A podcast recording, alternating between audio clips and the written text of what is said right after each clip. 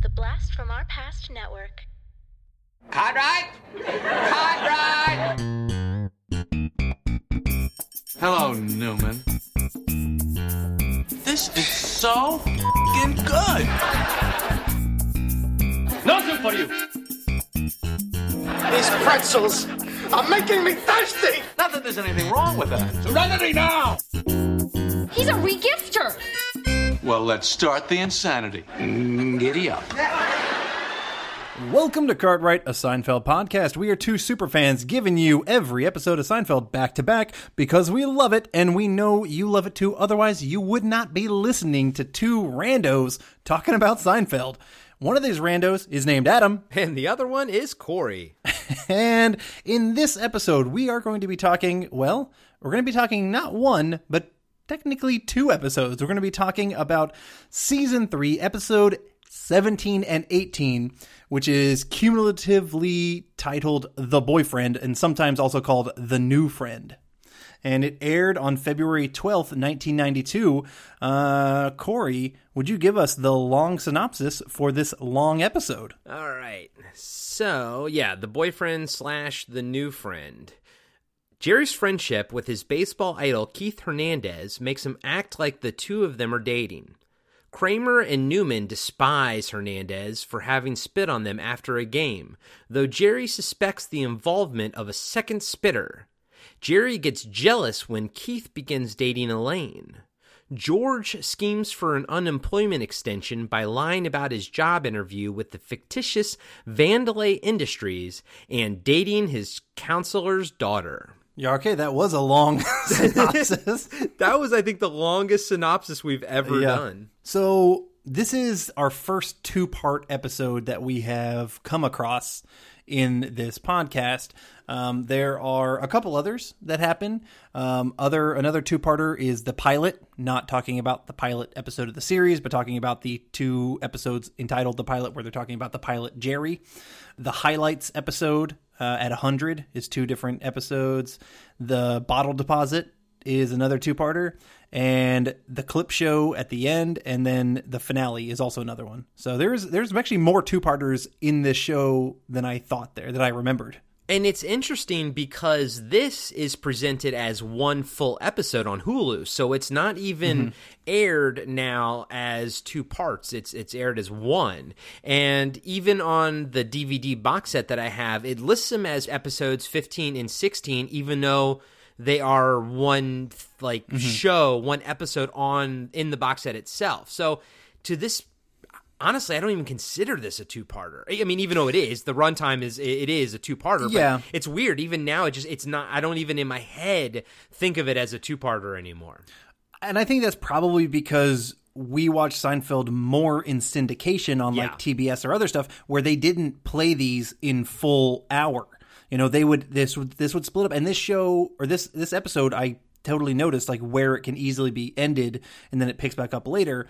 Um similar like all the other ones I'm sure. So it can stay in its 30 minute slot, you know, in syndication. Um, but they did air this back to back. It aired on the same day back in 92. So, you know, I guess I don't know why they did that, but, you know, they have a couple of them and it is interesting. Yeah, um, and yeah, and Larry David, uh, during like you know the making of this one, it, it's there's no spoilers or anything. He just was basically like, it was one of those things where like they had just they either were, had to go a full hour or they were gonna have to pull back. Like they were in this weird middle ground, and he's like, okay, but if we're gonna commit to the full hour, we have to actually add some more stuff to it. And the stuff that they added was was Elaine dating Keith Hernandez. Um, but like at, at its first inception, it was like it was like you know a. a like 35 pages whereas it should have been like you know the 22 page limit and they're like well crap do we do we pull back or do we go forward and they decided to go forward and they, they gave them the okay with that so i was like okay that's cool um i i do think it works really well as one episode though versus like being broken up like that I fully agree. And we'll, we'll talk more about that in our Yeah. final, you know, um, you know, conclusions or whatnot. But uh, all right, let's start off with our scene breakdown. And per usual, we start off with a scene at the stand up about people at the gym. Eh, this one I thought was kind of funny. Is like you go to the gym, you see these people like they're all working out and they're getting in shape, but no one's getting in shape for actually anything for like any reason whatsoever. They're just getting in shape to survive the next workout. And it's it's almost like a, a, cycle. He's like we you know we work out to get in shape to do our exercises essentially. And he says the other thing he doesn't get is he's like why are we so careful about locking up our, our sweaty jock straps and gym shorts when you know i'll go to anybody with a, a red jacket on and toss them my keys if they're outside of a restaurant and be like park my car. Meaning like he's just so haphazard like with his keys but with his you know his nasty gym shorts you know and everything uh you know you put those in a locker that you know that it has a lock that can survive being shot by a bullet you know and i was like okay but you're not locking up your smelly gym shorts Yeah. you're locking up your license and your wallet and stuff you don't and your and up- your car keys and all that stuff. yeah. So and and again, I thought the I thought it was funny comparing it to be like, oh yeah, and then I've got no problem tossing the keys to some guy wearing a red jacket to my car, you know, without checking for credentials or something. But what he was using that to compare it to with the gym locker thing just doesn't really eh, it doesn't really work. But I like the first part of this of like why are, why is everyone getting in shape? They're getting in shape to, to so they can survive their next workout, which is I, I thought that was funny. So I think they should have just killed the second half of this stand up. I didn't think. Yeah, I didn't think the first half was all that funny either. Because like, I don't try to get into shape so I can keep working out. I try and get in shape so I can like tone down and not have to work out as much, and so I can eat bad food and not feel Yeah. like I'm a terrible, terrible person. Like right now, I'm gonna feel like I'm, I'm a fatty bobatty, and so if I eat like that donut, then it's gonna make me feel like I'm a dumb fucking failure. But if I'm like, if I've got a six pack and I have a donut, I'll be like. Well, that's no big deal. This isn't going to kill my six pack. This one donut. Now I'm like, I'm I'm I'm one step from that bridge of uh, heart attack and, and stroke. I'm sure. So I'm trying to reel myself back in, man. Well, and you know what's funny? Uh, a, don't jinx it, man. I need you around, buddy. um, but B, I, it's funny. I think that that joke is written from the standpoint of someone who doesn't really gain a lot of weight, uh, like Jerry. Like, and it's it it actually gets established later. Although you know he does gain weight, he just changes the the number on his pants size later. But the joke is, I think Jerry is one of those people that yeah, can kind of eat whatever he wants and not really cares. And, and I don't think he has to battle the things that you and I, uh, you know, the huskier type uh, uh, physiques. You know, the Georges. You know, we're we're both taller than George, Yeah. and both of us have more hair. But you Yes, know, we both have full hair. yeah, we're but but you know Jerry's definitely the kind of guy, and so I think that that's you know can kind of eat whatever the hell he wants, doesn't have to work out, and kind of pretty much maintain the same weight. So that's I think that's just his observation of being like, what's the deal with these people doing stuff? Don't they just stay skinny normally? You know? Maybe, maybe back in 1992, people were more like Jerry, but now people are like us. You know, we're a, we're an entire country of fatty bobatties, and Yeah. so none of us get that joke anymore. Yeah, exactly. All right, we, we that's probably one of the longest we've spent on an opening, an opening uh, stand up. All right, let's get into the episode because we've got a lot of episode to get through. Uh, we're at the YMCA. Jerry, George, and Kramer are talking about they just hold played some on, basketball. Buckaroo. You can't skip the the most glaring thing right in the opening shot. The the title The card. The first time we get the boyfriend. It says in quotes the boyfriend. It's the first I didn't time, notice that. Yeah, dude, it's uh it's the first time they ever use a, a title card in a shot. Like the name of the episode in the shot. Did you you also watch this on Hulu? Yeah, yeah. I just I just don't remember that. Okay, my Yeah. bad. No, no, um, yeah, you might. I mean, it was literally in the instant establishing shot, Oh. and you were probably just, you know, what's the point of like looking, right? And then you just Yeah, I looked wasn't up paying right when attention. it was right when it was fading away, essentially. But it said right there, the boyfriend. I was like, oh, and then because then I was like, did they always say the name? You know, because like my Did they- stupid they- stoner brain. But no, I looked. They uh, might have on, said it with the Seinfeld Chronicles. You think? may, maybe, but in on IMDb, But that, at the time, that was the show. yeah, and but on IMDb it says Yeah. this is the first time they they use a title card. Okay, and you just trust IMDb? Well, I, Yeah, we're not going to do any I- more research I, tr- other I than trust just blindly eyes. trusting that. I, I did trust my own eyes to see the title card, so That's fine. I'm just joking. Love IMDb. You guys, you guys can all look me up on IMDb. I'm, I'm a fancy pants. Uh, anyway, um, so they're talking about basketball that they just played. George is apparently a chucker. Uh, you know, anytime they just they pass to him, he just throws it up. He goes for a shoot and a shot, no matter where he is. Um, I love Kramer. There's this whole discussion about sneaking a peek. Uh, he mentions that it's, it's the first time that they've seen each other naked, and uh, that he mentions he snuck a peek. And George, for as much of a homophobe as George has been in the past, you would think he would dodge this completely, but they kind of wrote him into you know sneaking a peek, which I thought was kind of uh, inconsistent with previous George. I feel like he would be so insecure that there's no way he would have said he snuck a peek. He would have been like, no, no, no, no, not me. He would have done it, but then never admitted to it. Right. I I agree with you. It's almost like I thought it was reversed with the the beach. Like I don't think Jerry would ever smell Kramer's arm, and uh, you know I thought that would should be like a couple episodes ago should have been reversed. This is the Yeah, same yeah. thing. This is the same thing. I almost felt like Jerry would have been the one to be like, eh, I snuck a little peek, you know.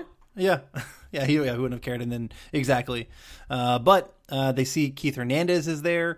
Uh, I like they they lead in with the oh yeah, you know he's a real smart guy. He's a Civil War buff, which George talks about. Oh, he wants to be a buff at something. Then we get Jerry with the line, "Oh, so Biff wants to be a buff," uh, and you know Biff Loman, that callback to Death of a Salesman that neither of us have seen or read, um, but apparently he's just a famous loser in uh, pop culture. Yeah, yeah, yep. And this is uh I think we get another one later, but we'll we'll get to that. Yep. Um, so, and George just kind of very briefly sets up that he needs to go to the unemployment office to get an extension on his unemployment. Uh, he just kind of mentions it uh, briefly here. Uh, so, Jerry wants to go say hi to uh, Keith Hernandez, and we get a nice little kind of back and forth on Jerry's celebrity, on if he's a big enough guy, a big enough celebrity to for someone to say hi to him yet. Which you know we've kind of talked, we kind of mentioned that earlier that in like these earlier seasons, Jerry is a comedian, but he's not as quite of a big established comedian as we get later on. Like later on, he's been on the Tonight Show multiple times. You know, he's definitely much more of a successful, you know, famous comedian later. Um, but like right now, we're kind of in like the the midst of him kind of rising up. He's been on the Tonight Show. He mentioned it out, but it's probably not as many times as as later where he gets more and more. He's he's on the rise right now. Yeah, definitely. Uh, and we get you know that setup. Uh, the punchline comes when Keith Hernandez comes over and says hi, introduces himself because Jerry was so worried about you know going saying hi to him. Keith says hi to Jerry. It's like, oh, I'm a big fan of your comedy. Blah blah blah. Um, that's that's you know that's well done. That's funny. Well, and Um, I and I, love that he actually Keith Hernandez says he likes the bit about Jimmy Olsen. Yes, Yeah, I was gonna like- call that out because it's a little Superman reference. I was like, yeah, Yeah. dude. And first off, that that endeared me to uh, Keith Hernandez because I was like, ah, yeah, Keith Hernandez is a nerd too. But again, I love it. I love that Jerry's just. I love the whole world here. How much they love comic books, and we've we've talked about it before. But if you guys are new listeners, like it was like, dude, growing up at this time, like no other sitcoms were like talking about fucking comic book characters, you know, and to like actually mm-hmm. hear adults like like this kind of stuff and it was right at the same time like where where you know clerks was just about to hit also and like this whole like i don't think it's i don't know if it technically started with seinfeld but seinfeld definitely mm-hmm. helped open the door to like nerd culture being like fine and mainstream and, Yeah. and liking Yeah, superman and shit you know You're right. You're right. I mean, nerd culture was around before this. Obviously, you know, we had Oh, yeah. Howard the Duck in the '80s. I think Batman. Batman was probably a big thing as well because that became, you know, that was one of the first big like comic book blockbustery movies was the 1989 Batman, and that probably helped pave the way to uh, to. Um, well, I, I take that back. Let's go back even further to Superman. That was a pretty big, big blockbuster. But you Yeah. know, they weren't they weren't huge, huge. You know, um, and then yeah, this this helped it. Yeah, I, I agree. Uh, the way you put it, like it helped it become like a sitcom norm to be okay to be nerdy, to where we got to the point where like Big Bang Theory, where it's a whole series of people who are just nerds and like a couple hotties, and then that show became like the biggest show in the world at, for a little time, similar Yeah. enough to this. So Yeah, and it's uh, dude. I mean, as a nerd growing up in the '80s, man, I can tell you, like, you go to com, you went to comic book conventions, nary a female was there. It was all dudes, and it smelled really bad. And now you go uh, to any comic Oh, book yeah. convention, and it's f- at least 50-50, you know. And it's like, Yeah. and and it's just it's crazy. It's really really cool. So I'm and I'm happy about it. I think it's awesome. But as a kid watching this show. Not, you know, I never had a problem. I never got really picked on in high school or anything like that. But it was nice to see that I was like, oh, I was like, I got that reference. Jimmy Olsen, he just referenced Superman. Mm-hmm. You know what I mean? Like, I was like, hey, I get that. It, it just felt like it was more for us. Yep. So, um, and I wanted to call out as I'm, you know, I mentioned Big Bang Theory. That's not going to be the last time I mention that show in this episode, and uh, I'll let you know why later. I think I actually know why, and I've never seen an episode of Big Bang Theory before in my Oh, life. okay. Huh. All right. Well, we'll wait till that moment. Uh, all right. So, um, I one thing I love. You know how much I love dark humor. I love George's weird conversation about, oh, with all the planes that different baseball teams are using, you'd surprise there aren't any more crashes. That you know, there's not more teams that die in, in fiery, blazing plane crashes. I, right at this moment, I'm cracking up. I'm just like, oh fuck, George, you're so ridiculous. Like he doesn't know what the hell to say anything at the right time. Um, but I, I love that point. I, I did too. I, I more so yeah. I loved Jerry's reaction to it, just like the look of just Well, horror on his face when George because he's that. he's trying to impress Keith Hernandez at this point. I mean, their their relationship immediately starts off as a parody of a guy likes a girl, you know. I mean, or a guy likes another guy, whatever. Some romantic relationship. This is starting off as a parody of that. Yeah. Um, where you know someone likes someone and you get kind of nervous. Oh, how do I talk to him? I see this other person over at the bar or you know at this party or something like. Oh my god, they're so cute. I don't know what to say. This is that's exactly what we're getting immediately. And then you get that one awkward friend, and he's like. Don't fuck this up for me, man. and that's what he thinks George is doing. and So- and and Jerry Seinfeld's real the actor real life like love and admiration for Keith Hernandez uh, really sort of shines through in this episode. I was Mm-hmm. watching the making of. Uh, there wasn't too much you know special about this episode other than Jerry's like I I was nervous to go meet him for the first time. You know, like we're gonna go talk about it. He's like he in in the whole thing about him wearing the shirt that comes later. Uh, that's from him being like, what do I wear to go meet Keith Hernandez because it's Yeah, Keith Hernandez and and I think it's I, I like it because I think you can see it genuinely on his face when he's like, "You're Keith Hernandez," you know, you can see it on Jerry Seinfeld's face, and I like that. It's it's endearing. I, I very much enjoy that. Yeah, I'd agree. I mean, Keith Hernandez played quite a bit. Like, um, I mean, he was I'm trying to think how many seasons he played in the uh, in Major League Baseball, but it was pretty. I mean, he was an MVP in '79, and he played like up until like the mid to late '80s. So he played until 1990. So he played from 74 to 1990. That's a 16 year career. Like that is wow. That, I mean, yeah, that is uh, it's impressive. Yeah, yeah. I'm and I'm not a baseball guy. No wonder he can afford a three inch thick marble table. Yeah, yeah, but he can't afford movers. yeah, exactly. What a dick. Uh, all right. So Jerry and Keith make a mandate.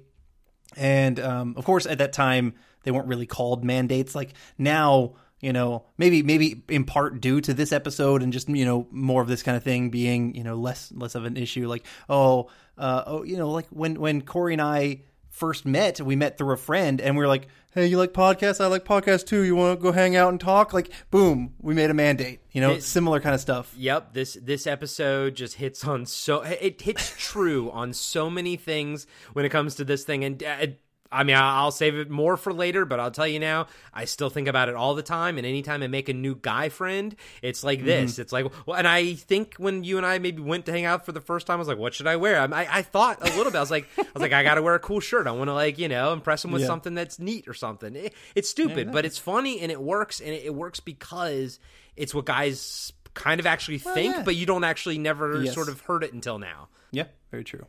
All right, we cut to Monks, and Jerry, you know, is upset about, you know, he hasn't called Keith. Keith hasn't called him in a while. Obviously, continuing that parody.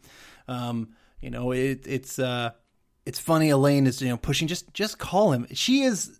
I guess not really the voice of sanity, um, but she is kind of like the audience in this in this episode, at least for these parts, where she's like Jerry. It's a guy who cares. Um, you know, she's kind of being that, um, just kind of you know, I, I would say being the audience or being like that, you know, what the hell, what's, what's wrong with you kind of voice. But, uh, you know, it's all, it's all very, very confusing to Jerry at this moment. He doesn't, doesn't really know what's going on with his feelings and his, his emotions and his hormones, if you will.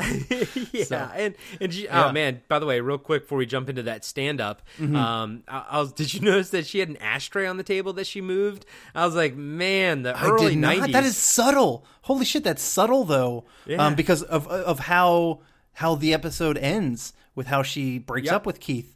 That is very. I did not notice it. That's great. Yeah, Wow, and- fuck, fuck. That's good. Yeah, yeah, and the funny thing is, I was more tracking it because I was like, ah, the early '90s, what a different Mm. time. But uh, yeah, you're right. I didn't even until you just said it. Yep, that's that's a nice little uh, indication of where things are going to go. Yeah. later. Totally good. Good call. Makes it even better, bro. That's that's. I'm glad I Well, brought it up. that's That's teamwork. I would I didn't notice it, and so now that you did it, I think of it that way. All right. So now we cut to a stand up about meeting new friends. Yeah, this one is, I think, very, very. As someone who is older than thirty, I think this is very Yeah. applicable. He says, uh, "When you're in your thirties, it's hard to make um, new friends. Whatever group you got, that's what you're stuck with." Which I thought that was kind of funny. Um, and, and, uh, maybe it also speaks true. Like, nah, I'll, I'll mean, mention it in a second. Um, so. Whatever group you're with, that's who you got.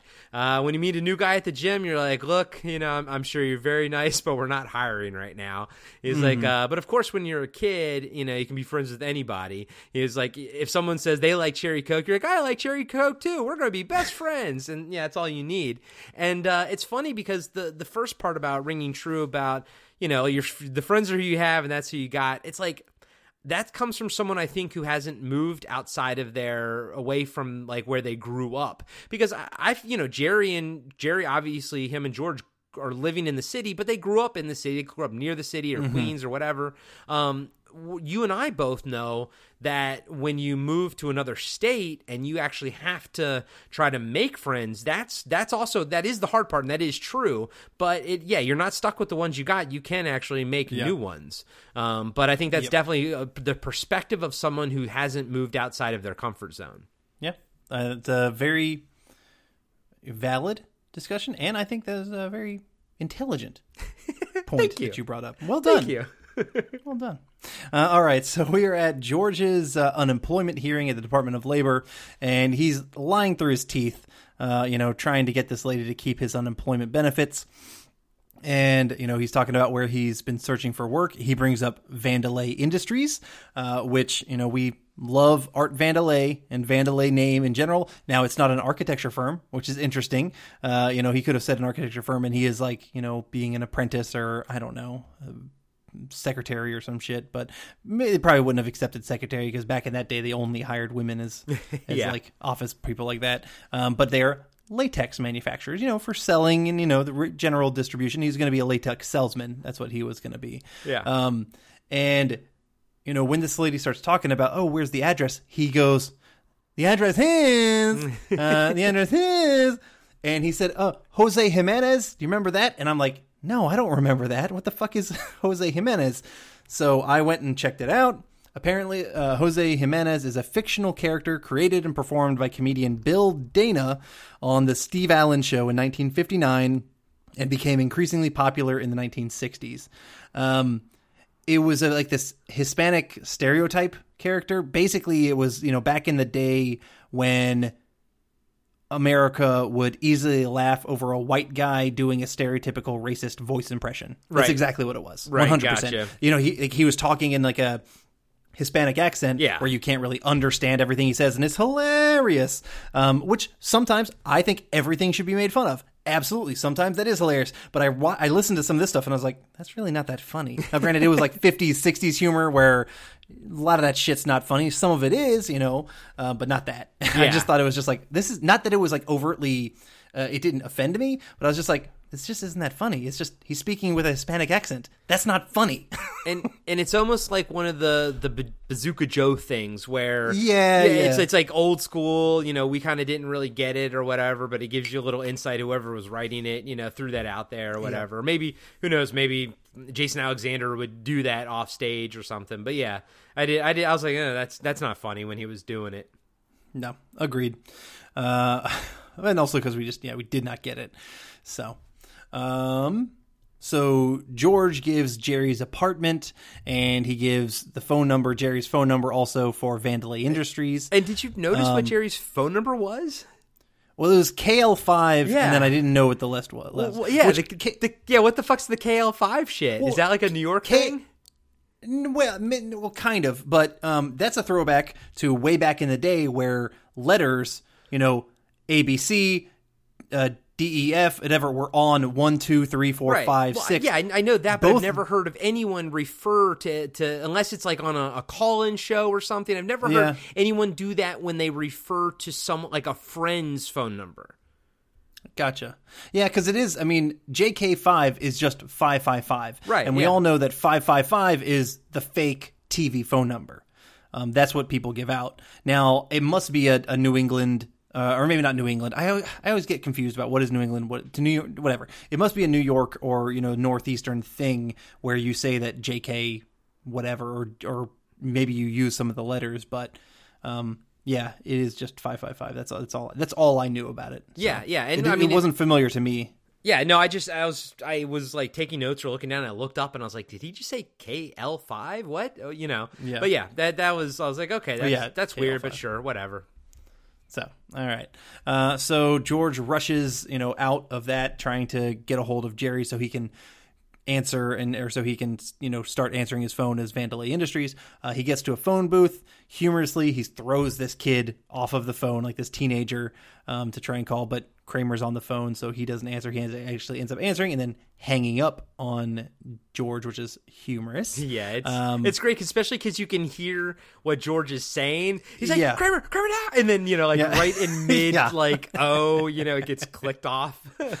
And and Kramer's not having an important conversation. He's talking about like golf shit. Yeah, you know, no, he's asshole. not. um, but this is the scene where Jor or where Jerry has his paisley shirt on, and he's like, "Is this is this a nice enough shirt to to wear for Keith?" And I can tell you, it is not. It's a hideous looking shirt. yeah, it's and what Kramer says is true. It is way too Yeah. fucking busy. Yeah, very much so.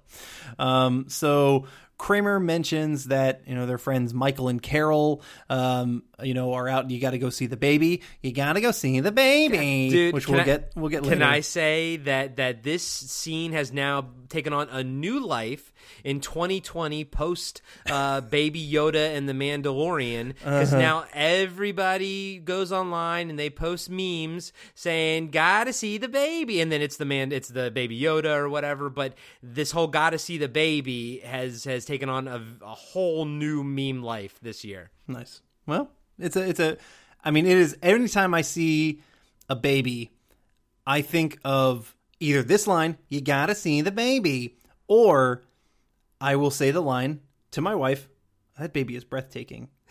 when I mean it is not, it's a hideous baby. Yeah. Um so when Jerry mentions that he's talking about his shirt to Kramer and that it's for Keith Hernandez, you know, in pops Newman. I'm so glad we get Newman in this episode. Love. I mean, he, he has a short little bit, but he's great. and it's instantaneously and it happens later too it's it's um that's the Yep. joke that he just instantly whenever someone mentions keith hernandez he just teleports there and i loved Yeah. it to no end Yeah. Yep. It works fantastically. Um, but they're upset. Uh, Kramer and Newman do not like Keith Hernandez, you know, for some reason. Um, then uh, we kind of cut back. We get a lot of cuts back and forth in this episode of like, you know, you're getting one person here and then you're getting Jerry or you're getting Jerry's story and then Elaine's story and then Kramer's story and then whatever and then uh, George's. But here we're at George in a cab. I always thought this was funny, a funny little scene of him telling the cab driver where to go until ultimately the cab driver's pissed off at him and he just literally, you know, just jumps on him and like throws him out of the cab. I know and as a once Yep. Lyft driver back in los angeles i can relate Yeah. to that cab driver more than anybody Which you you did for a few years, man. Like the how you kept. Well, I was about to say how you kept sanity, but knowing how not sane you are, uh, Yeah.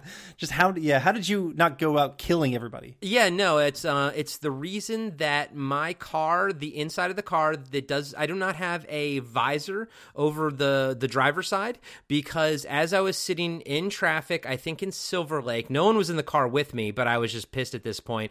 I just let out the most blood-curdling scream. I bit it with my teeth and I ripped it out of the ceiling roof area. And then I proceeded to punch a hole in one of my vents in the front of my vents, a la, a la Batman and Batman Returns when he's trying to punch through the mm. bottom of the Batmobile. I did that at a stoplight with everyone around me watching me. The guy in the car next to me, he looked at me with just the, the horror that you that Jerry had, you know, and everything. He looked at me in just pure horror. And I'm like, this is you, pal. This is going to be you in a few more years. And it's just like, that's how I survived, my friend. I didn't survive.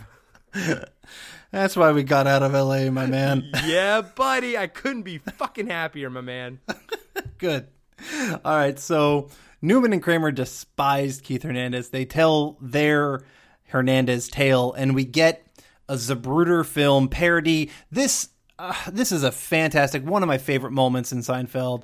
Um, uh, you know, we get this whole thing about Newman and Kramer that they were spit on. I love that they use this kind of you know old style footage. Uh, Jerry then comes in and he, they're all parodying the JFK film, you know, where he's kind of uh, Kevin Costner and he's doing the whole, you know, oh, this loogie uh, or this, you know, spit came here, it bounced off there, it made a, it stopped in midair, mind you, and then turned and landed on his like left thigh. It's called, you know, it's his, it's the magic loogie theory, which obviously is a play on the magic bullet theory um, and talking about you know his head if he was spit it's going back into the left back in all of this is a parody of the JFK movie which came out in 1999 um, No. which is very I haven't seen that in forever or no sorry 1991 Yeah, yeah, I was Um, gonna. that's what- yeah, 'cause it came out. that's what, sorry Yeah, I think it was still like when it was the year before this. Yeah, it was still popular. When this was filmed, yeah, yeah, yeah. Um, which is, I mean, it's a very good film. Um, but it's just this is a great scene, and then again revisiting it later is Yeah. just it's it's perfection. yeah, it's it's. It, I mean, we have to talk about it now. We can't. I can't save it to the Yeah. end. Like it is. It's amazing. Uh, uh, just everything you said. Everything you said. I'll just add to it in the fact that uh, on the making of, they they talk about you know they didn't know if this was going to work or whatever whatnot. And I always find that that interesting because now we know that it's such an iconic piece of Seinfeld history. It's it's it's it works perfectly that it's hard to even think that at one point in time the creators were like, is this going to actually work?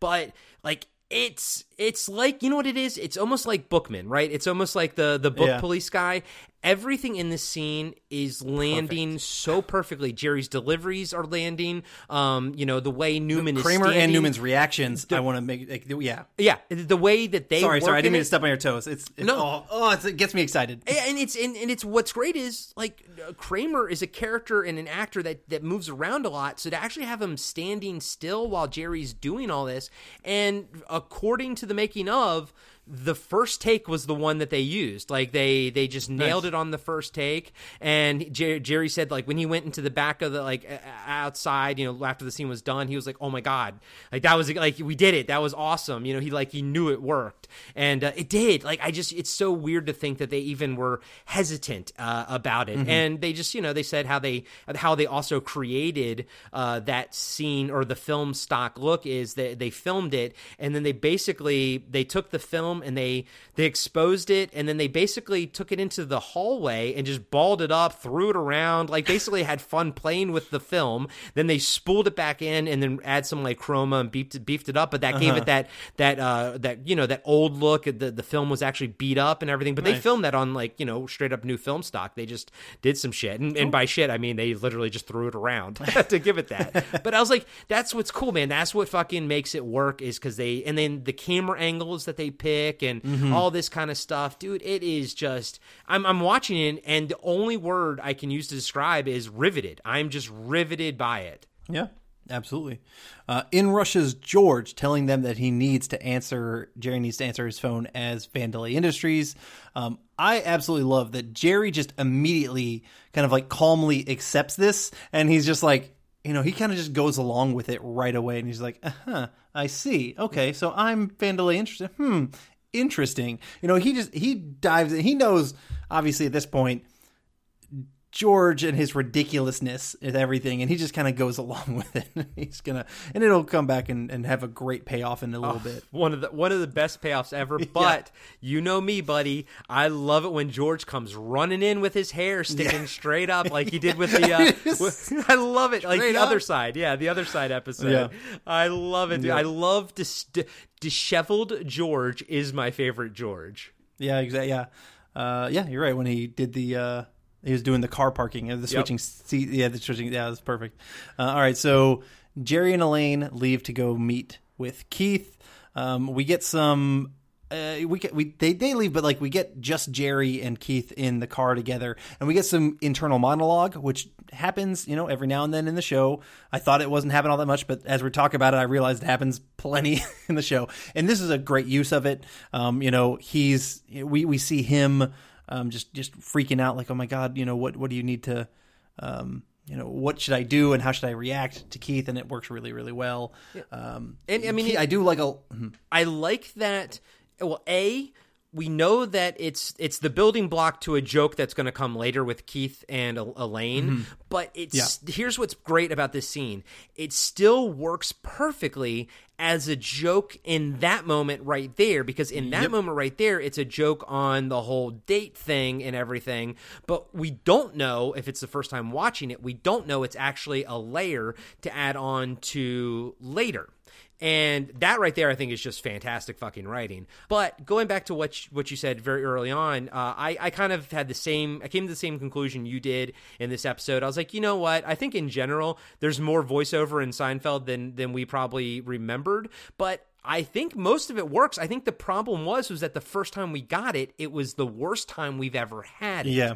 you know, and that Yeah, was what was so jarring about it. Whereas this this works just fine. And then later when like Keith Hernandez does it, I think he does a fantastic fucking job with it too. Like uh, voiceovers, like like inner monologue voiceovers, as we know, but also in other shows and movies too, they can land horribly, but they actually pull Mm-hmm. them off fairly well in this show. Well agreed. Well agreed.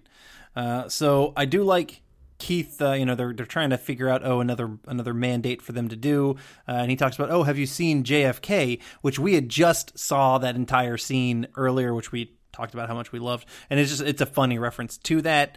Um, and Keith then asks about Elaine, you know, and oh he wants to give her a call, and you can kind of see Jerry is a, a little upset about it. He's like wait, wait, wait, you know he he likes Keith. He wants that relationship to be the main relationship. He doesn't want Elaine to get muddled into this whole thing. Yeah.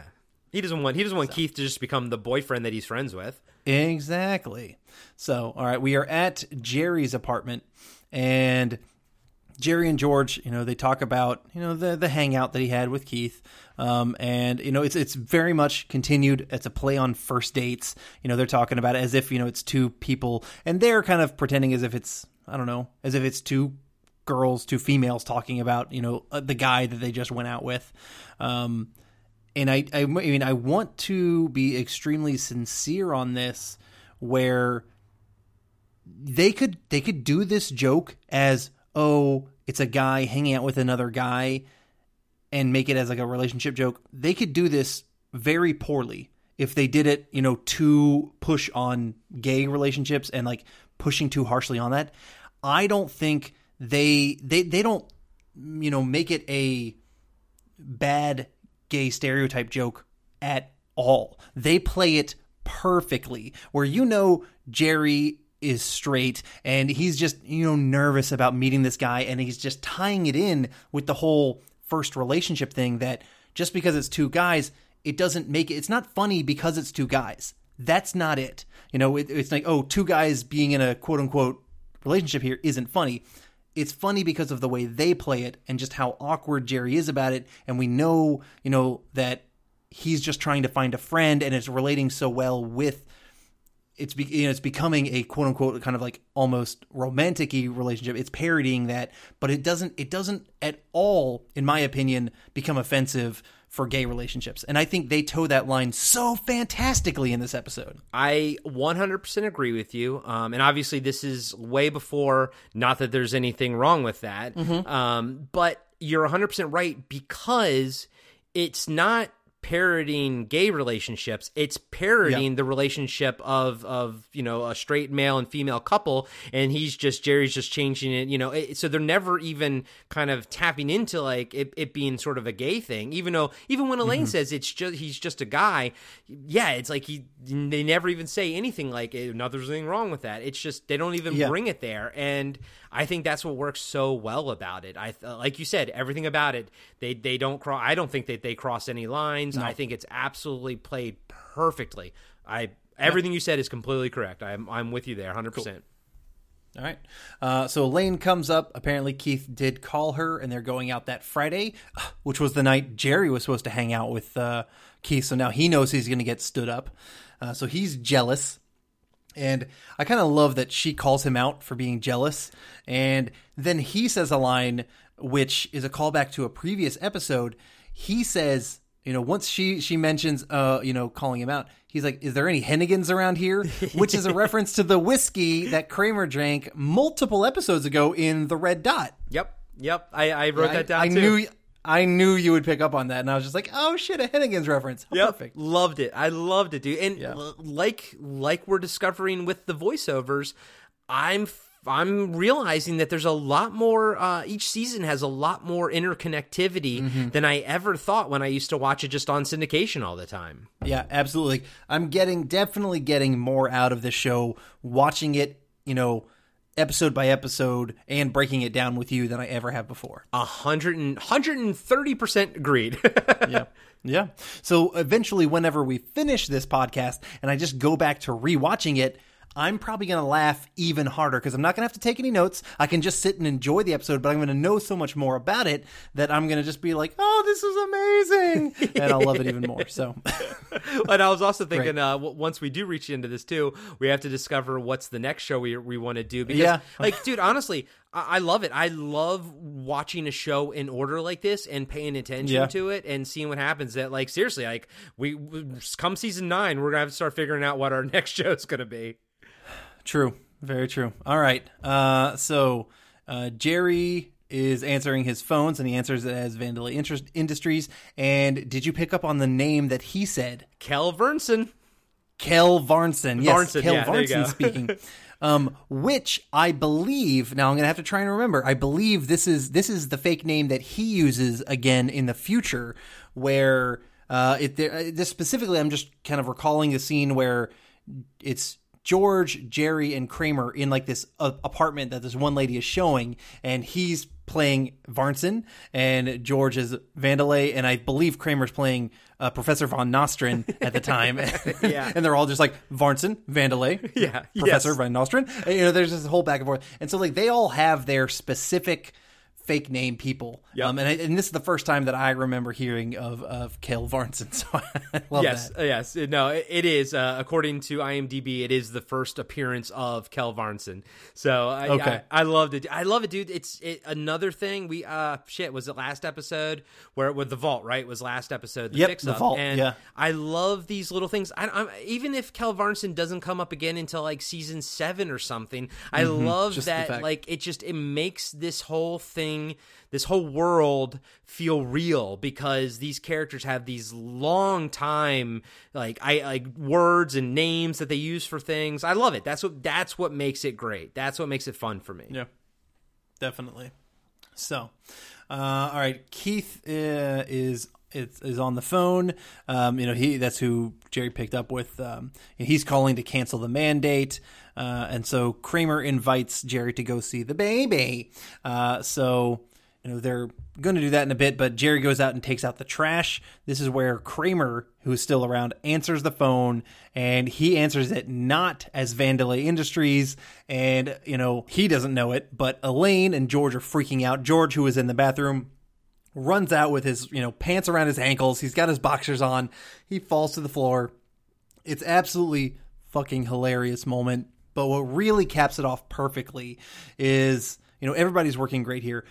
Jerry comes back in and he just very calmly, you know, similar to how he just accepted being Vandelay Industries earlier, looks at George, who's on the ground with his boxers, and you're getting some POV shots that we didn't really have earlier. You know, kind of different style of look, which, eh, which is okay. I don't know if it really works, but and he just kind of looks at George, and you want to be my latex salesman.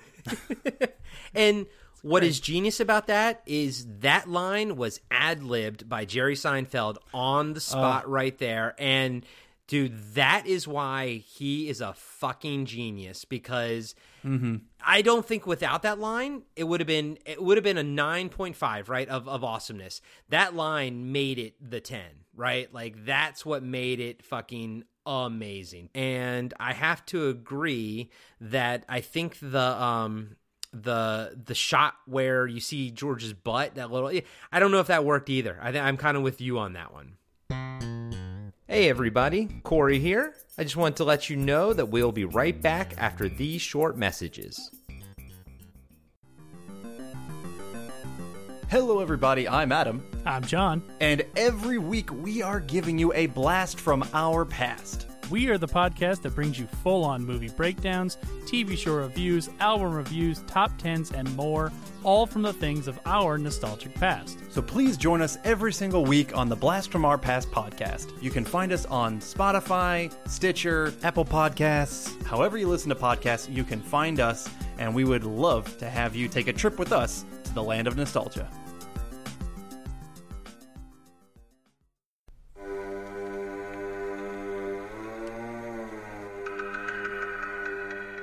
Hey, everybody, I'm Corey. And I'm Zach, and we're the hosts of Podcasting After Dark, a cast dedicated to late night horror and sci fi of the 80s and 90s, often found on HBO and Cinemax. You know, the movies your parents didn't want you watching as a kid. You can find us every other week on Apple Podcasts, Spotify, Podbean, and Stitcher.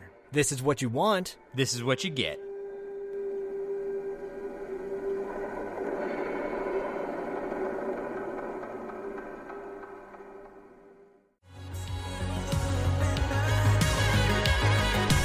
Hey, this is Brent. And I'm Eric. And we are part of the Friday Five podcast. Yes, sir. We cover everything from the 80s to today. We absolutely do. You can find us every other Friday on any of your favorite podcasting platforms. Like any. iTunes? Like Stitcher. Oh, man. Maybe a little Spotify. Hey, and also check us out on Instagram. Absolutely. So come hang out. I think you'll have a lot of fun, and we will see you there. Yeah, bring your Proton Pack and your Ecto Cooler. And maybe some McNugget Buddies. And now, back to the show. All right, so at the Department of Labor, George uh, is, you know, he's just still trying to figure out how the hell he can continue to be on uh, unemployment, and so he resorts to hitting on the lady's daughter to try and get out of, you know, losing those benefits. So what I do call what I what I I absolutely loved right here was you know he picks up the picture of her and he calls her breathtaking, which oh my god I know we haven't gotten to that episode yet. It doesn't come until like, I think season five, but to me I know breathtaking is code for that's one ugly thing. and I mean it it works correctly here too. Yeah, yeah, it, it works perfectly. Um, so he kind of sweet talks uh, to get this this the mother uh, to get a date with her and try to keep his benefits going on. So uh, then we get a stand up about unemployment. Yes, perfectly timed and applicable to what's going on. Jerry talks about uh, empl- unemployment's a tough thing. He's like, even if you get a job, they keep taking that little bit out of unemployment. It's like that can't be good for your self esteem that every check has unemployment on it. You know, he's like, you just got the job and they're already getting ready to fire to get ready to lay you off. You know, I was like, okay, that's kind of funny. He's like, Jerry has a friend. Uh, he says like, I have a friend who um, that's on unemployment. And I mean, he's like, I've never seen him work so hard to keep something going in his life. He's like, if they had any idea how hard he's working at, at uh, they'd give him a raise. I was like, ah, that's funny. I was like, okay, that's good. Which I thought was kind of interesting because in this stand up, we know all of the others or most of the other stand-ups have all kind of been influenced by what we saw or are or are about to see in the show itself. In this one, he specifically calls out a friend who's on unemployment who's trying hard. We just saw this. Like we know he's talking about George here, which I, you know, he hasn't really done that in a lot of other ones, you know, specifically calling out a person in a scene that we've just seen. Yeah, kind of like uh, the Christmas party with American Werewolf in London. Exactly. It, it just kind of breaks a wall that we didn't really have. Yeah, uh, I agree. So, yeah. All right, so uh, very quickly, we're kind of at a bar uh, where Elaine, Elaine and Keith are just talking about Game Six. It just kind of shows that their relationship is going well. Um, you know that Jerry and Keith is not obviously as much. Um, Jerry and Kramer are seeing the baby, and you know we get that line from the lady, "Oh, you had to see the baby." Uh, her voice is so terribly annoying. I mean, um, it, it maybe it was uh, what the actress from last episode, Janice, uh, used to try and help create her character. yeah. um, but that's like the template. This lady was like the template for Janice or something. Yep. Yep. So this actress uh, who plays Carol, the you know the baby, the baby mama, um, is Lisa Mende, and we see her in multiple episodes coming up. Uh, she's been in, I think, four or five episodes total, including The Hamptons, which is an episode um, a little bit later, which is, in, uh, you know, they come back to see another baby. This is, that's the breathtaking episode.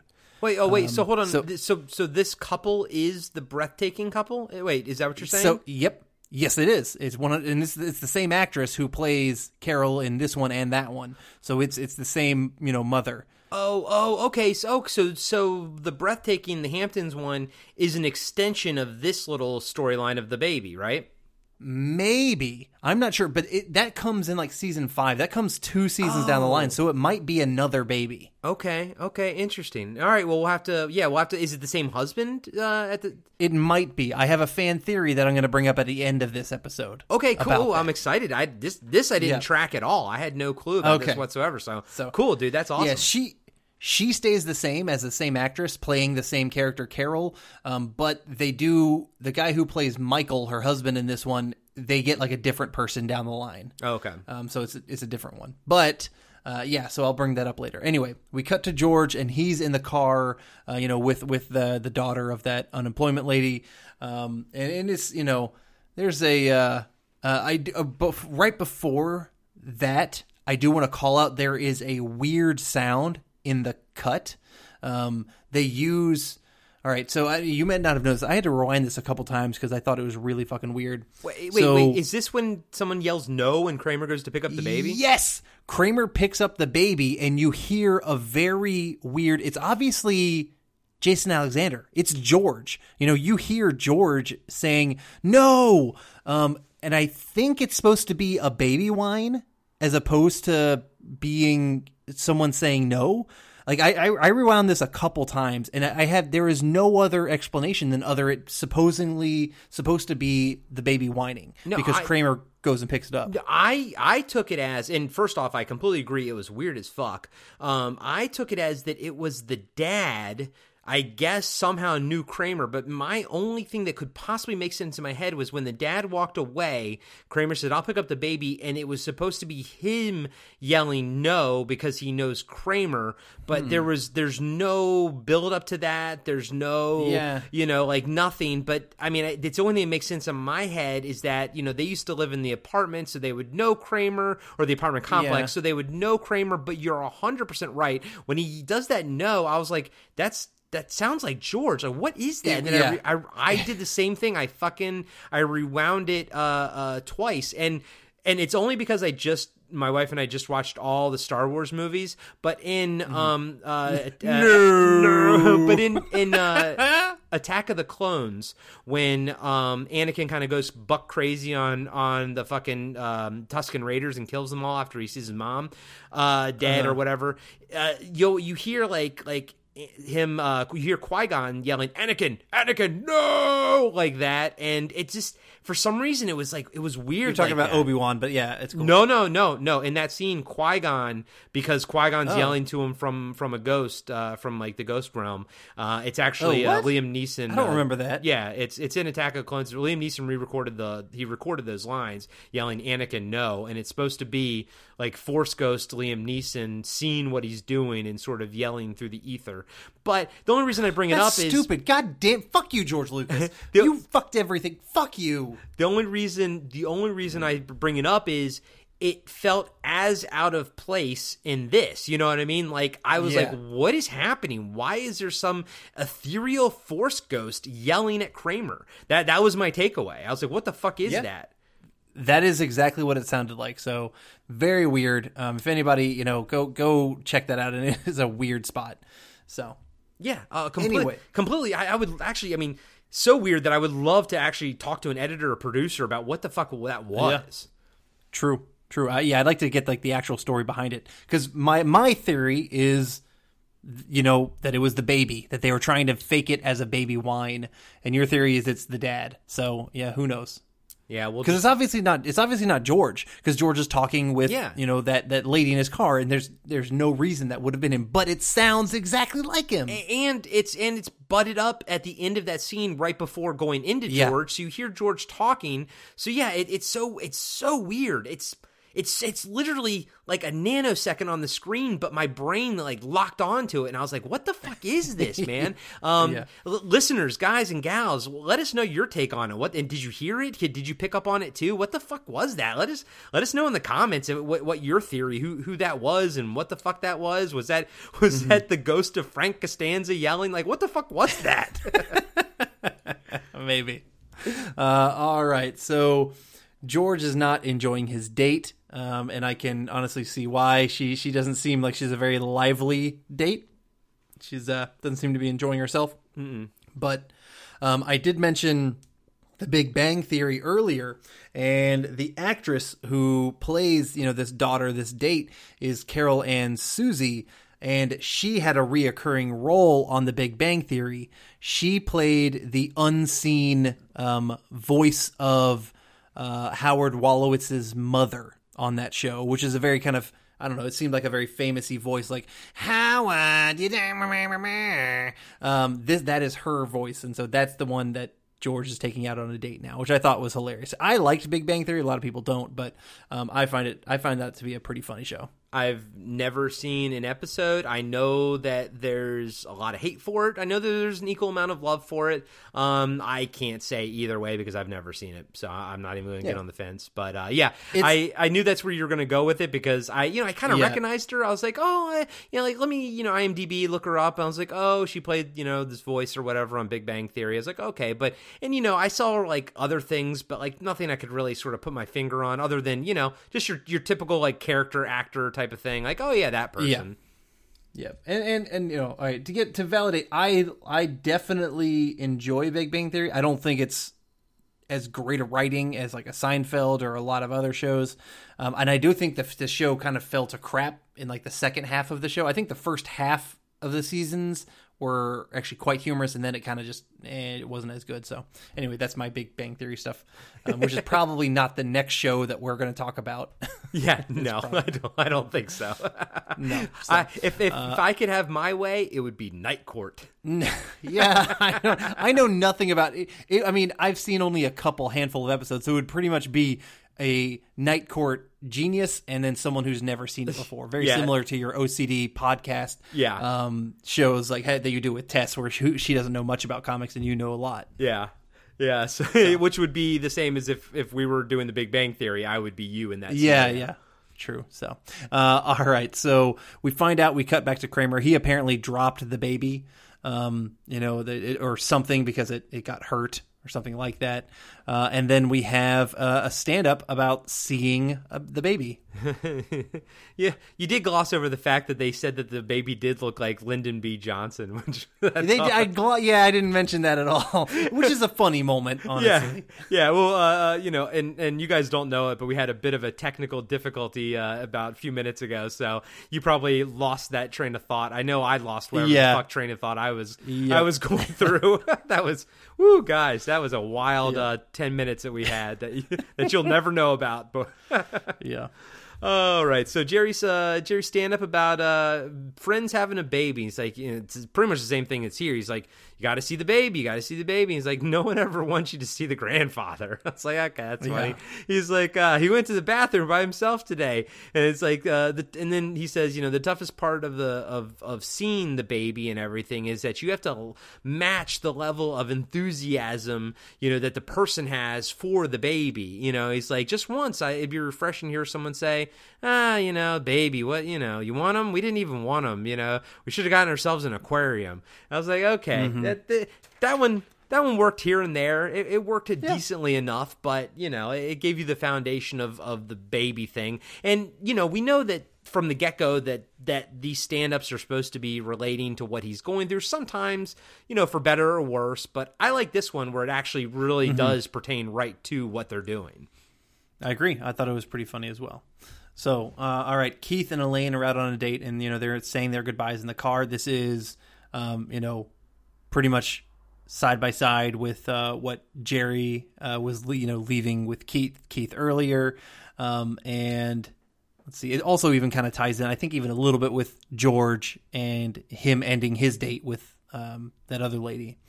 Uh, so we do get internal monologue again, and I think it works really well. You already mentioned that Keith's internal monologue as well as Elaine's. I'm not sure. Do we get internal monologue from anyone else besides like the main four, uh, or is Keith Hernandez the only other one who kind of breaks that? Off the top of my head, I think Keith is the only one that that happens with. Yeah. That, yeah, that's me too. That's why I kind of called it out because I think that's that's pretty special. Way to go, Keith Hernandez! You you were an MVP in '79, and you were a Seinfeld internal monologue that no one else got, other other than the main four. So that's yes, pretty cool. yes, and he does, and he does a good fucking job at it, actually. And I'm, I'll say it right now, he does a good job this entire episode. Yeah, he's he's not a great actor, but he is fine. I mean, he's he's playing you know a former baseball player, Well, and yeah. he plays a former baseball. He's eh, playing himself. He plays himself just fine. Right, but but I mean, like you and I have seen en- enough sitcoms in our day, various sitcoms, enough SNL in our day to know that Yes. that sport sometimes sports act sports players are not the best actors, and you know Keith he's he's doing a decent job. I got to give, Yeah, but so decent. so yeah, decent. So for for a sports person, for an athlete, he's doing great. All right, fair enough. Fair enough. All right, we are at Jerry's apartment. You know, he's prying about the date with uh, Elaine. Um, you know, Keith calls and wants Jerry to help him move. And, you know, Elaine and Jerry are like, whoa, this is just way too early in the relationship for that. You know, he, he doesn't even barely knows him. Uh, and Kramer kind of comes in and confirms that he hardly knows the guy. Very funny. It obviously ties all in with, um, you know, the, the kind of relationship parody that's going on with Jerry and Keith right now. Yeah. So uh, George and Carrie, which is the name of his date, and I'm not sure. uh, Maybe they're on another date, or maybe this is this. It, it must be another date. Um, yeah, yeah, I think it's the second date. Second, yeah, it has to be because we, you know, we had a, a lapse of time earlier. Um, but she ends up calling him Biff Loman. She's not happy with him, and she's like, "Oh, you're just like Biff Loman. You're, you know, you're a loser, basically." Uh, which is, you know, another Biff Loman joke, which is good. Someone else calling him Biff for once, which is funny. Uh, and she leaves, so she's not happy with him. Man, one one of then at- these days, one of these days, we're just gonna have to. I'm sure they made a movie of it, and we should just do it for for uh, the Patreon. You and I will break down that Yeah, movie and, and we go. discuss it for a Patreon episode. We got to just so we can know what the fuck people are talking about here. Exactly. Yeah, we're just, there's so many different references we could just do for like a yeah, Patreon exclusive content. Like, okay, you want to know who this Jose Jimenez is? We're gonna break down who the fuck he is in a, a special episode for this month, or we'll we'll break down Death of a Salesman, that kind of shit. Yeah. Perfect. Uh, all right, so we're at another bar. Keith is flirting with Elaine pretty hard. Um, I kind of like their back and forth is decent. It's nothing amazing, but um, I, I like that, uh, or I don't like. I want to say that she calls out and says, "Oh, you played first base." They always put the first. The, they always put the worst person at first base, and I'm like, "Whoa, girl! No, I played first base when I was in, you know, uh, as a kid, and I was the fucking bomb. You know, we won, we won championships for our rec league, and I was the shit. And uh, they did not put me at first base because I sucked. Yeah, but she's saying it because she played for first base and she sucked. It was like a part of Yeah. the the jabby sort of banter that they that they sort of had going back and forth uh, there. I know, but I took it personally because I played first base. so. But you're right. I mean, it's a very flirty. It's a, they do a whole flirty baseball thing, um, and, you know, including you know with bases and sex and you know rounding the bases, etc. Um, all that kind of stuff, and, and it works well. And then he pulls out a cigarette, and from previous episodes and from earlier in this episode when she moves the smoking thing, we know how much she hates smoking. Yeah, and I I, I gotta say this is my biggest complaint about this episode, which I think is a great episode. The, my biggest complaint is if he smoked. She would have fucking smelled it. Like that. Yeah. This is like their. This is their their second date, you know, and and Yep. like he didn't go out during the first date to go grab a quick quick smoke. She mm. has to smell it on him, and I was. And- like, and I not- thought that was yeah. a little forced. That's all, you know. Not not to mention, you know, at the end of that first date, you know, he he kisses her good. You know, he goes he's he's Keith Hernandez. You know, he uh he he gives her a full like tongue on that one. You're telling me that she's not going to be able to smell it on his on his you know breath or on, on his tongue? Yeah, of course she could. Yeah, I, I thought it was I thought it was a little forced, like because you know they have to make Yep. it so they don't work out. So here's Yeah. here's the reason, and I just I felt like you could have come up with something more organic, maybe you know. Um, but like you know, but yeah, it, it does fit with Elaine, and it gives Elaine the perfect fodder that she needs to you know to be done with it. I guess. Uh, and- so that that works. It's just a it's a TV conceit that we just have to sort of roll with. Yeah, fair enough.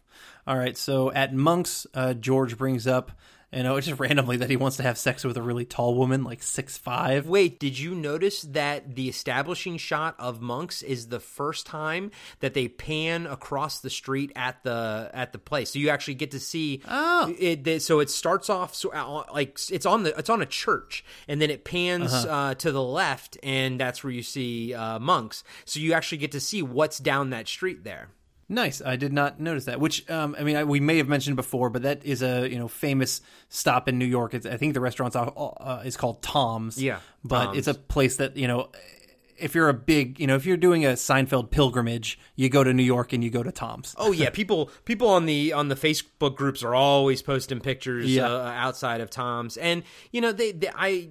I noticed the whole pan thing and whatnot, but on IMDb they bring it up too. Like this is the first time you see the pan, uh, you see the neighborhood, um, and they they said that you could see Tom's Diner, the name Tom's in it. Actually, I didn't think you could, but I've seen I've seen it say Tom's multiple times, and I Ah. I, I think it's because we're watching it in the bullshit, you know, Hulu quote unquote HD where they zoom in and they cut out the Yeah. sides. You know, I think I think that kind of makes the Toms a bit more apparent because it gets more zoomed in. And you know, I mean, this show was never filmed with the intent of it being played on a fucking 62 inch, you know, LED plasma T. You know what I mean? People had had tube TVs back then, so I didn't think you, I don't think you had to be like as careful of not showing the Tom's name. But uh, I mean, on this viewing, I, I never really brought it up. I just assumed that everyone sort of noticed it. But I've seen the name like Tom's multiple times on on the show in the first three seasons.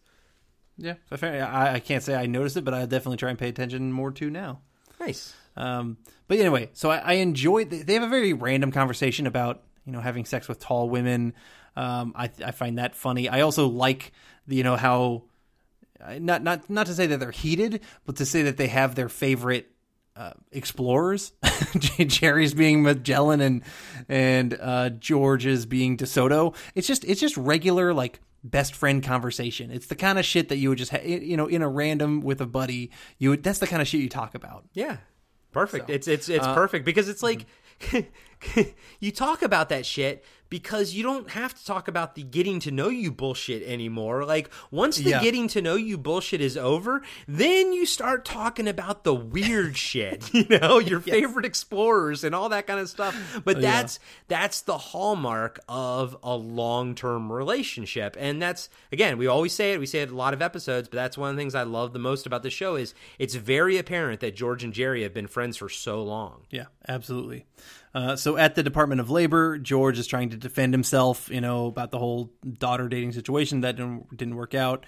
Um, you know, still trying to get his unemployment benefits, and he notices that this lady is a Mets baseball fan. So he realizes, you know, oh, okay, I know someone who knows Keith Hernandez. I'm going to try and get him to come out here to impress her and keep that going. We get a nice little replay of him, you know, rushing out, running to a phone booth. This time it's not a teenage little kid. It's a gigantic, large dude that he doesn't work out for him. He can't throw him out there. He just kind of turns and walks away. And then he also gets into the same cab that he did previously, which he just immediately gets out because he realizes it's that dude that he pissed off earlier. I thought the, I thought those jokes played off pretty damn well. Yeah, me too. Me too. All the layers are paying off. Yep. So, all right. Um, we cut to Jerry's apartment, and Keith is prepping Jerry for this move. Uh, you know, it's just he's just one thing after another. You know, he lives in a brownstone. It's three flights. Um, you know, he's got a big bed with a box spring. I thought it was funny that Jerry, uh, you know, was worried about the box spring. And I'm like, dude, box springs weigh nothing. That is not the problem. It's it's the mattresses are going to be very heavy, um, or the big marble table, or he's got a, a sofa that's like a pull out couch, um, and all that kind of stuff. Which ultimately, you know, Jerry just can't take it, and so he's like, no, I, I can't help you move. It's too soon. Uh, and then in comes Kramer, and um, he confronts Keith along with Newman, who, as you mentioned before, just kind of pops in from the side. It's just, oh, you know, he is like a freaking ninja. well, it's it's it's starting to layer in this like mythical thing about Newman and you know like and they Mm-hmm. don't they don't do it too too much but there is a little bit of mythos here and there and and a little bit of you know quote unquote like supernatural abilities just for just for Like the, the way he climbs laugh. trees? yeah you know Yeah. it's just it, it's just but you know it's great it's I, I like it it's subtle it's subtle and it's something i never picked up on until this viewing i was like oh i see what you guys are doing there with newman and i love it Yep. So, uh, so they kind of go through the whole situation, the Zapruder film again, um, you know, that whole Magic Loogie situation. But this time, with Keith there to defend himself, he lets them know that Roger McDowell was apparently at this other area, like the the, the not like the grassy knoll kind of area, and he's the one who did it. Uh, who Roger McDowell was a relief was, was a relief pitcher for the Mets uh, during that time. and i love how they were like like kramer and newman were like oh yeah that makes sense because we did like pour our beer on him Yeah. and we were like Yep. heckling him the entire game it's like it's like you idiots like it was right there the whole time it's like Yeah. maybe the guy you were an asshole to the entire game but i don't know man it's you know what it is you know what I love about it? It's shenanigans. I love It that is. that Kramer and Newman have their own little like shenanigans on the side. I love that. You're right. And yeah, they they do great shenanigans. For another, and we're gonna get a whole nother shenanigans like two parter episode in the bottle deposit. Like I think it's like season six or seven or something. Um, but yeah, their their dynamic is awesome. And every time Wayne Knight is on the screen, he just fucking steals the show. He's so good. Yeah, no, he's he's awesome, and you know we're we're trained to hate Newman, but like even when I was watching it back in the day, I was like, I don't know, like Newman seems like pretty freaking awesome, like you know, Yeah. like or or maybe it's just because Kramer can sort of get along with everybody, and all Kramer mm. wants to do is just have adventures and get into shenanigans. He's a he's a great person to do it with, but yeah, their dynamic is is just great, and you you got to wonder like how it got to this because Newman was supposed to be a little bit of a one off, but it, it, it Mm-hmm. you know obviously becomes a very regular recurring character, and you got to wonder. Obviously, I, I think they all get a, get along well behind the scenes, and then but you know I was just curious, like what what do you think was the idea behind putting you know Kramer and Newman together? But they just work so Mm. well. I I, I imagine they just have that kind of uh, chemistry, uh, you know, behind the scenes, and they're like, "Hey, let's do these characters together and see what happens." And it just it became so natural for for Kramer and Newman to just be doing stuff together. Yeah, I mean, honestly, just going on a very kind of physical basis, they, they Kramer obviously is a big physical comedian. Um, you know, he does a lot of great stuff. That, but even like Wayne Knight, just just with his size, you know, you get a lot of that humor. It's almost like they're kind of having their own little Laurel and Hardy, Yeah. kind of you know, a big, tall, skinny guy, and then like a, a pudgier dude. Um, but they're they're that dynamic just works out perfectly, and I, maybe it's kind of like an homage to that. I'm not sure. No, right, right when you started talking about body types, I was like, "Oh mm-hmm. yeah, they're going for a Laurel and Hardy thing." And and Yeah. in since the the dawn of TV with you know the honeymooners and everything, the tall mm-hmm. skinny oh, guy Oh, yeah. being friends with the fat short guy is always gold. Jerry, it's gold, always, right? like exactly. So good, good Yep. call, good call. Just visually, it works, you know. It does. It does visual work. All right. So now that they've got the whole thing figured out on who actually spit on them, you know, they're they're uh, they're they're happy with Keith, and so they offer to help him move. Um, you know, which Jerry's like, "Oh my god, what the fuck? I just, you know, you told me earlier that it was too soon, and now you're jumping into move." I do like we get a funny line from Keith that says, "Oh, some of the stuff is very fragile. You have to handle it like a baby," which we know from just previously in the episode, Kramer dropped a baby, so it's like, okay, he is not someone who is going to be able to handle your stuff with care. He's probably going to break some of Keith's shit, if I had to guess. Yeah, yeah, a hundred, a hundred percent. Yep. So here is where I want to drop my uh, fan theory on you Yes. about about the breathtaking baby because so this is in two seasons where you get the breathtaking baby. Um, it's the same couple, so we know it's the same couple, and the, the only thing with Seinfeld, we're not always sure how quickly time moves in Seinfeld. In my opinion, you know, do, does it move normally, like you know, in that span from eighty nine to ninety eight? um, or does that kind of happen in a condensed timeline of the film or uh, you know of of the universe if you will? So my theory is if this is a condensed timeline what if it's the exact same baby that we saw earlier? And we saw that baby in a cut you know from this episode. It's a cute looking baby. It's a good looking baby. But what ha- what if Kramer in dropping it disfigured the baby to where now when Elaine looks at it you know, and, and Jerry looks at it, it's, it's a hideous, disfigured, breathtaking baby, if you will. Yeah. So Kramer's the one that ruined the look of that child. You know what? I'll I'll go with that because I'm I'm with you. You don't ever quite know what the span of time is, and Now- on, on this show, and Yeah. I I like that.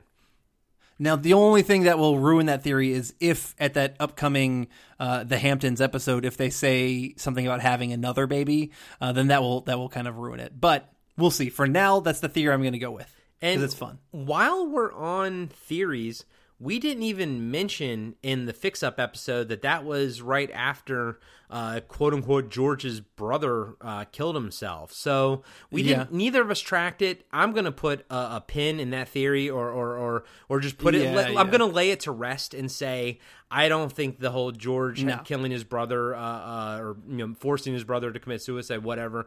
I don't think that theory holds any water. Uh, just for There the sh- was- the sheer fact that you and I haven't even talked about it in these two No. episodes since. I don't remember. There were no signs pointing to that at all from these last ones. Um, so I yeah, there, I don't think there's any chance.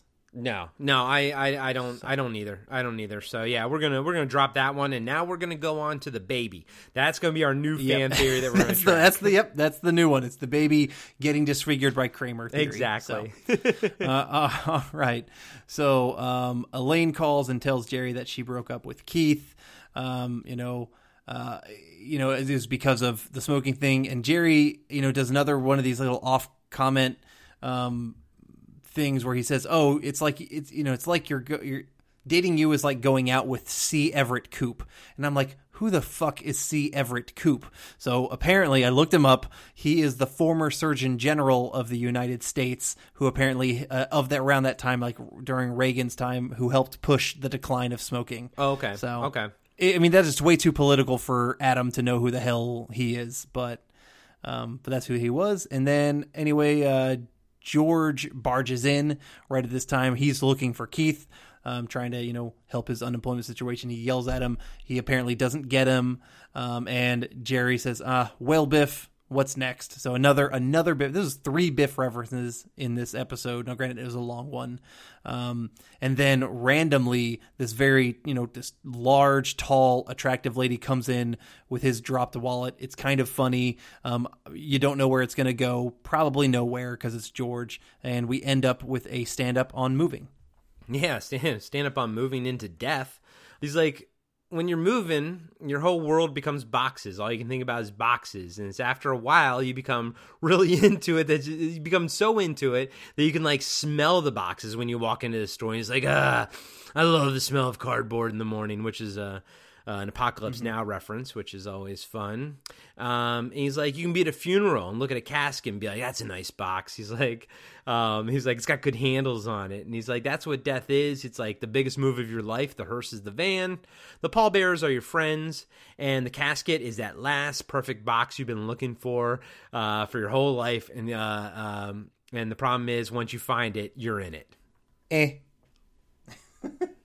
little deep. Yeah. yeah.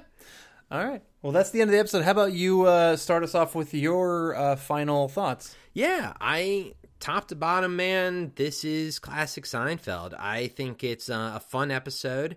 I think every single sort of like thread sort of pays off, which we've seen before, you know, uh, to various degrees. But this is one of the best things. Uh, this is one of the things that Seinfeld does so well, which is just layering these jokes, paying them off later, and the I think what knocks it like actually takes it up a notch for me is like when I started, you know, obviously discussing this with you and realizing that some of these jokes you know, start out, you think, okay, they're just building the layer, you know, for something later, but then they also have to work as a joke on their own. And it's like, holy fuck, like that's, that's so well written.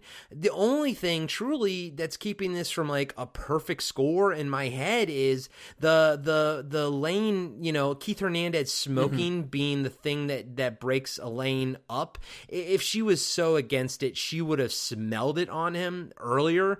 That would have been just, I just, as you know as an ex-smoker man like as someone who smoked a pack a day for for 20 years jesus christ that's hor- that's crazy to say but uh for pretty much his half his life um and even if keith hernandez doesn't smoke a, a pack a day even if he smokes fucking just one a day, you will smell it on him and you will smell it on his breath. And I just was like, ah, it was just, it was a hard conceit for me to sort of bite into.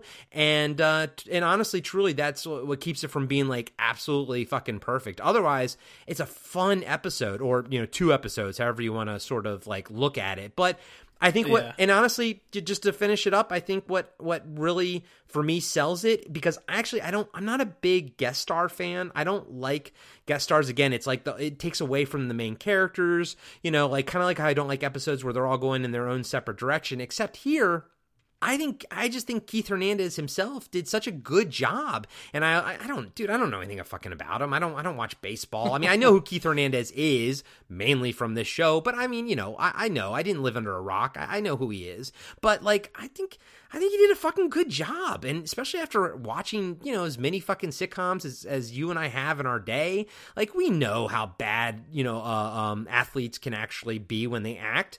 And I think he sold it. And I think he made the episode really, really enjoyable, to be honest with you. So good job, Keith Hernandez, man. I, I give this 4.5 Keith Hernandez's. okay.